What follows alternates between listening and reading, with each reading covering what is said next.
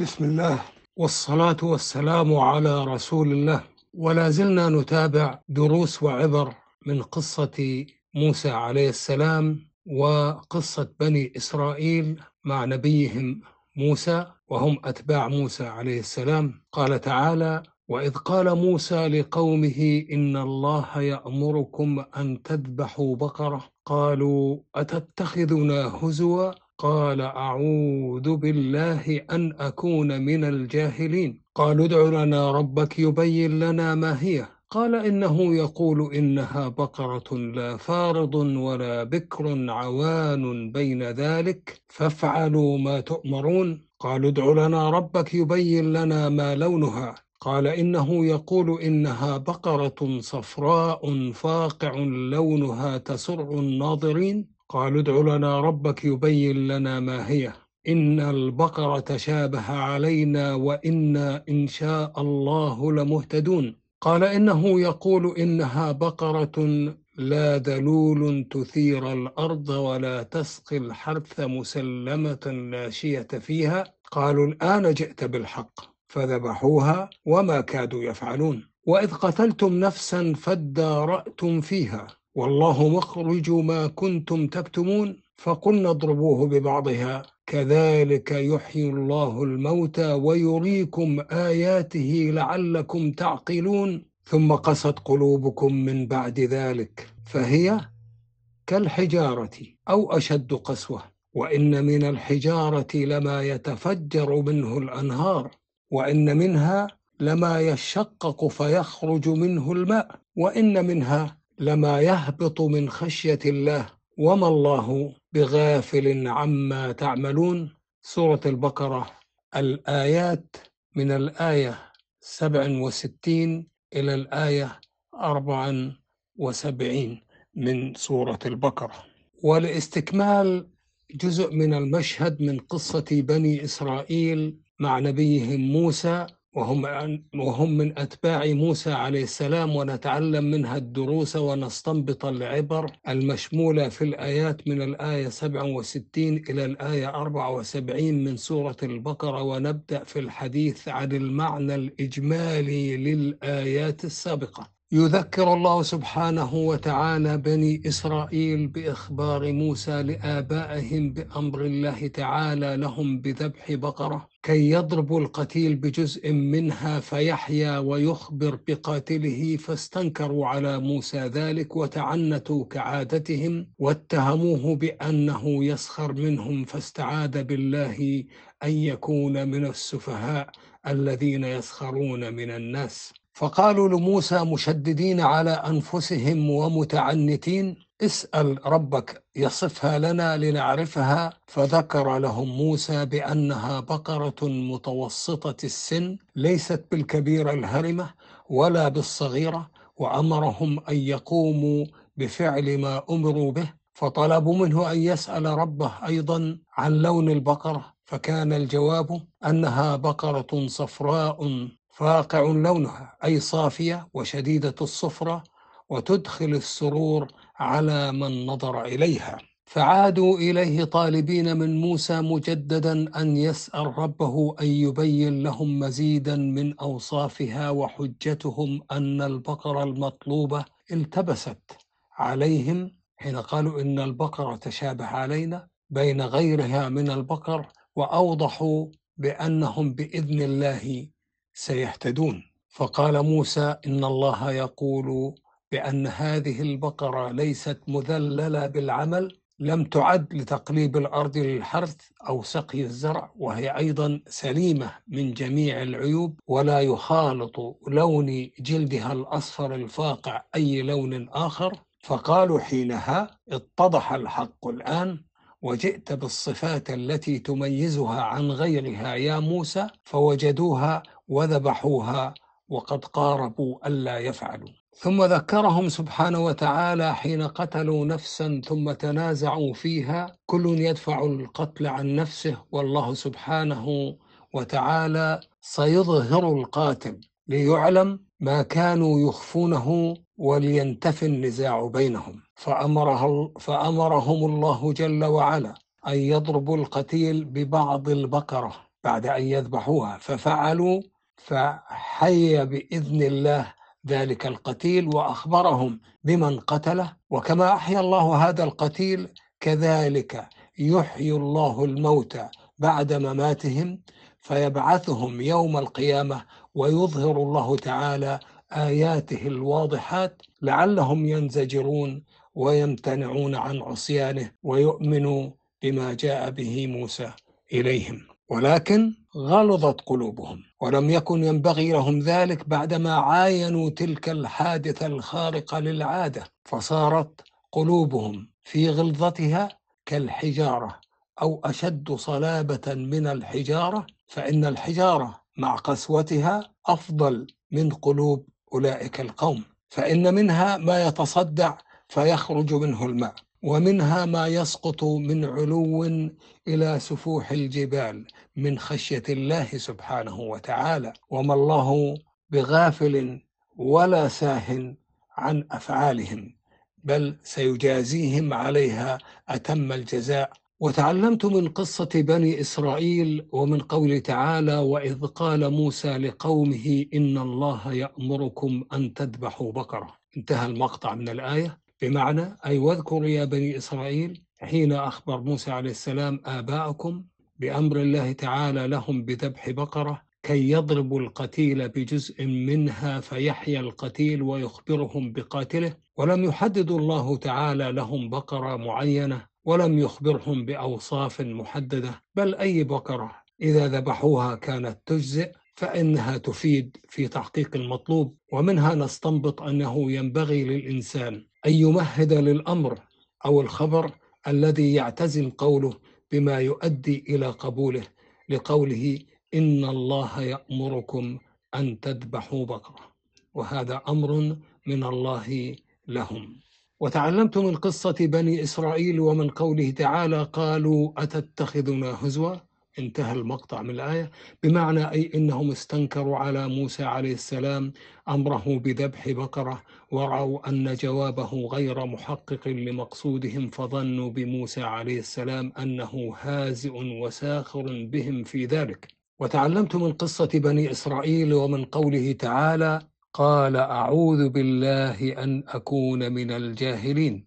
انتهى المقطع من الآية. بمعنى أي أن موسى عليه السلام استعاذ بربه عز وجل من أن يكون في عداد السفهاء الذين يستهزئون بالناس ومنها نتعلم.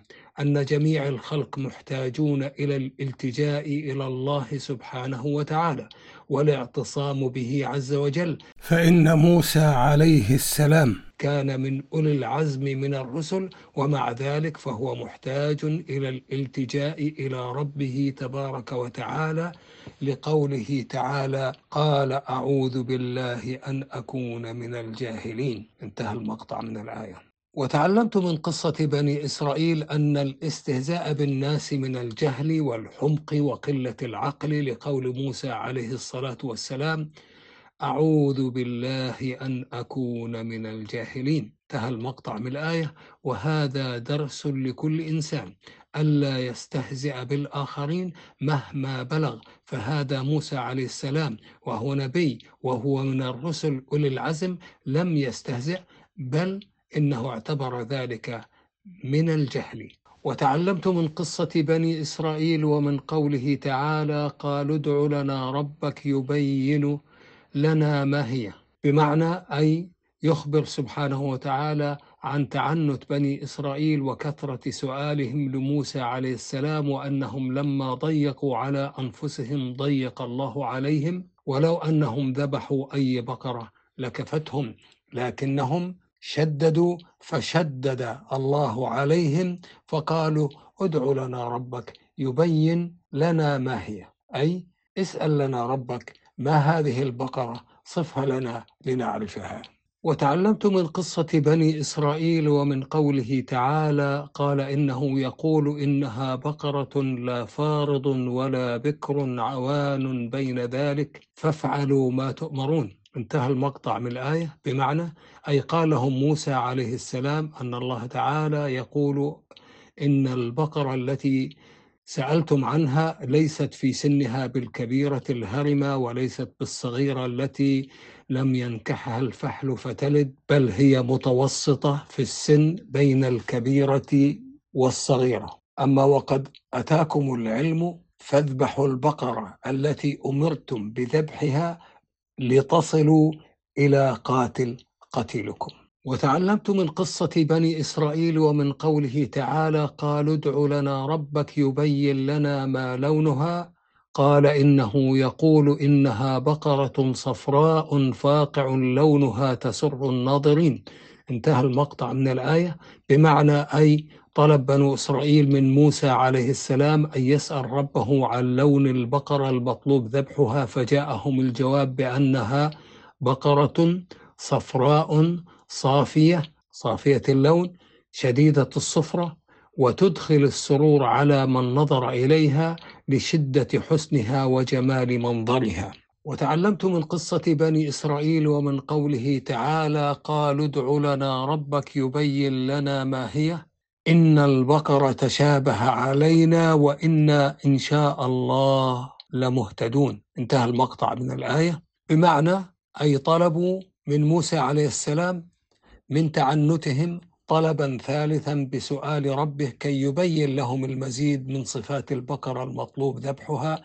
متذرعين في طلبهم هذا بحجة التباس البقرة المطلوبة من بين غيرها من البقر فلم يهتدوا بزعمهم إلى ما يريدون وأخذوا على أنفسهم أنهم سيهتدون ولكنهم علقوا ذلك بمشيئة الله سبحانه وتعالى. وتعلمت من قصة بني إسرائيل ومن قوله تعالى قال إنه يقول إنها بقرة لا ذلول تثير الأرض ولا تسقي الحرث مسلمة لا شية فيها. انتهى المقطع من الآية بمعنى أي قال لهم موسى عليه السلام أن الله تعالى يقول إن البقرة التي أمرتكم بذبحها بناء على طلب الله سبحانه وتعالى ليست مذللة بالعمل فليست بالتي أعدت لتقليب الأرض للحرث أو سقي الزرع كما أنها سليمة من كل عيب ولا يخالط لون جلدها الأصفر الفاقع أي لون آخر. وتعلمت من قصة بني إسرائيل ومن قوله تعالى قالوا الآن جئت بالحق فذبحوها وما كادوا يفعلون. انتهى المقطع من الآية بمعنى أي قالوا قد اتضح للتو الحق في أمر البقرة وجئت لنا يا موسى بصفاتها التي تميزها عن غيرها فنستطيع معرفتها فوجدوها وذبحوها وقد أوشكوا على ترك ذبحها. وتعلمت من قصة بني إسرائيل أن من شدد على نفسه شدد الله عليه كما حصل لبني إسرائيل فإنهم لو امتثلوا أول ما أمروا به فذبحوا أي بقرة. لكفاهم ولكنهم شددوا وتعنتوا فشدد الله عليهم. وتعلمت من قصة بني إسرائيل ومن قوله تعالى وإذ قتلتم نفسا فادارأتم فيها والله مخرج ما كنتم تكتمون بمعنى أي واذكروا يا بني إسرائيل حين قتلتم نفسا فتنازعتم واختلفتم فيها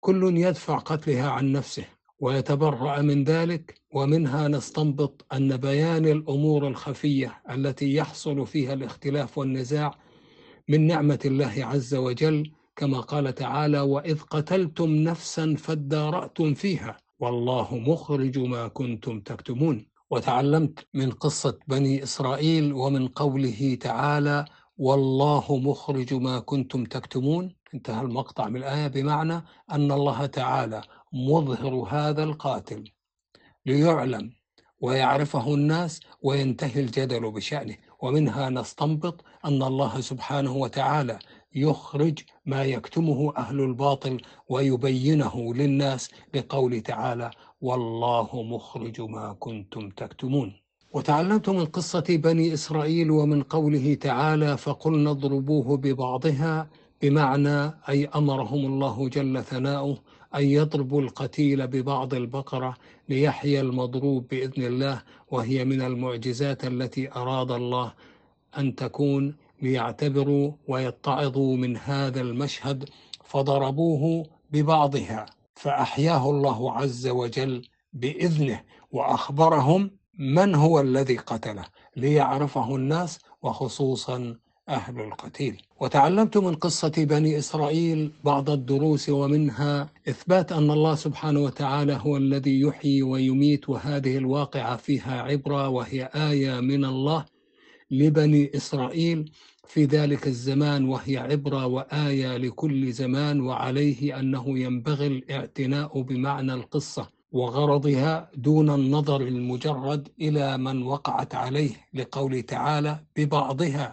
ولم يعين لهم ذلك ومنها نستنبط أن المبهم في أمور متعددة أيسر على المكلف من المعين وذلك إذا كانوا قد أمروا أن يضربوه ببعضها فقط. وتعلمت من قصة بني إسرائيل ومن قوله تعالى كذلك يحيي الله الموتى بمعنى أي كما أحيا الله تعالى هذا القتيل في الدنيا فكذلك يحيي الموتى بعد مماتهم. فيبعثهم يوم القيامة. ومن قوله تعالى ويريكم آياته لعلكم تعقلون.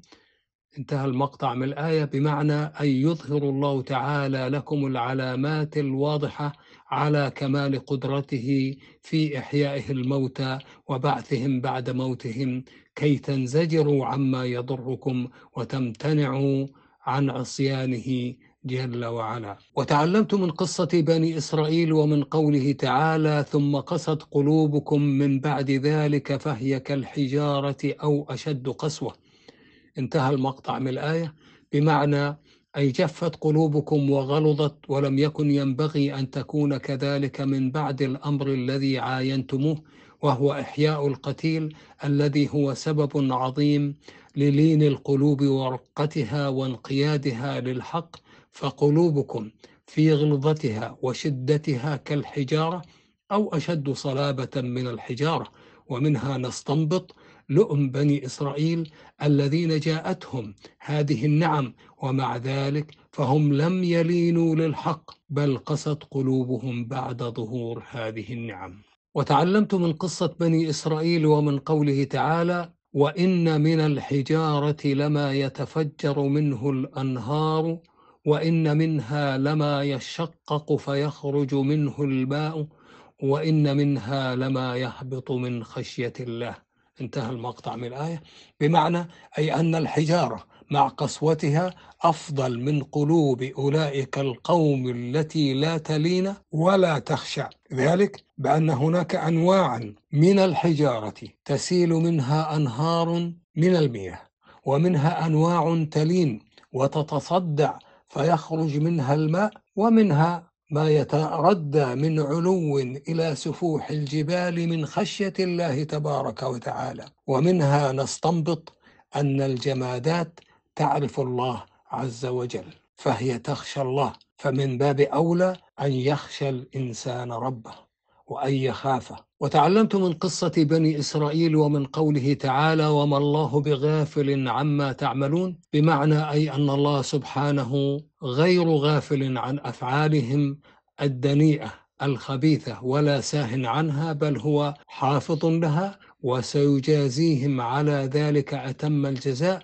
وسيكون الجزاء من جنس العمل. ومن الدروس والعبر من قصة بني إسرائيل نستنبط تعنت بني إسرائيل وسوء أدبهم مع أنبيائهم حيث قالوا لنبيهم عليه الصلاة والسلام أتتخذنا هزوا؟ انتهى المقطع من الآية. وقالوا أيضا الآن جئت بالحق. انتهى المقطع من الآية. فكأنهم يقولون الآن رضينا بوصف هذه البقرة فقاموا بذبحها بعد تعنت منهم وكل هذا يدل على استهتارهم بأوامر الله عز وجل. ومن الدروس والعبر نستنبط استكبار بني إسرائيل حيث قالوا لموسى عليه السلام ادع لنا ربك. انتهى المقطع من الآية. فأمروه أمرا أن يدعوا ربه كأنهم متبرئون من ربوبية الله لهم. فلم يقولوا ادعوا ربنا أو ادعوا الله ومما يدل على استكبارهم كونهم طلبوا من موسى عليه السلام أن يبين لهم ما هذه البقرة مع أن البقرة معروفة وهي عند الإطلاق تشمل أي واحدة من البقر فهي تجزي وتكفي. وتعلمت من قصة بني إسرائيل أن هذه الآية من آيات الله عز وجل وهي أن تكون البقرة التي تفارق الحياة بعد ذبحها أن تكون سببا لحياة هذا القتيل إذ لا رابط في المعقول بين أن تذبح البقرة ويضرب القتيل ببعضها فيحيا. فلو قيل بضربه بجزء من بقرة حية لربما توهم متوهم أنه استمد الحياة من حياتها. ولكن أمرهم بضربه بجزء من بقرة ميتة فعادت له الحياة بإذن الله وبأمر من الله سبحانه وتعالى. ومنها نستنبط أن قول الرسول هو قول لمرسله إذا كان بأمره لقول تعالى فقلنا اضربوه ببعضها. وبهذا نكون انتهينا من هذا الجزء وهذه اللقطة. من ذلك المشهد مع قصة بني إسرائيل مع نبيهم موسى عليه السلام ونستودعكم الله الذي لا تضيع ودائعه. والسلام عليكم ورحمة الله وبركاته.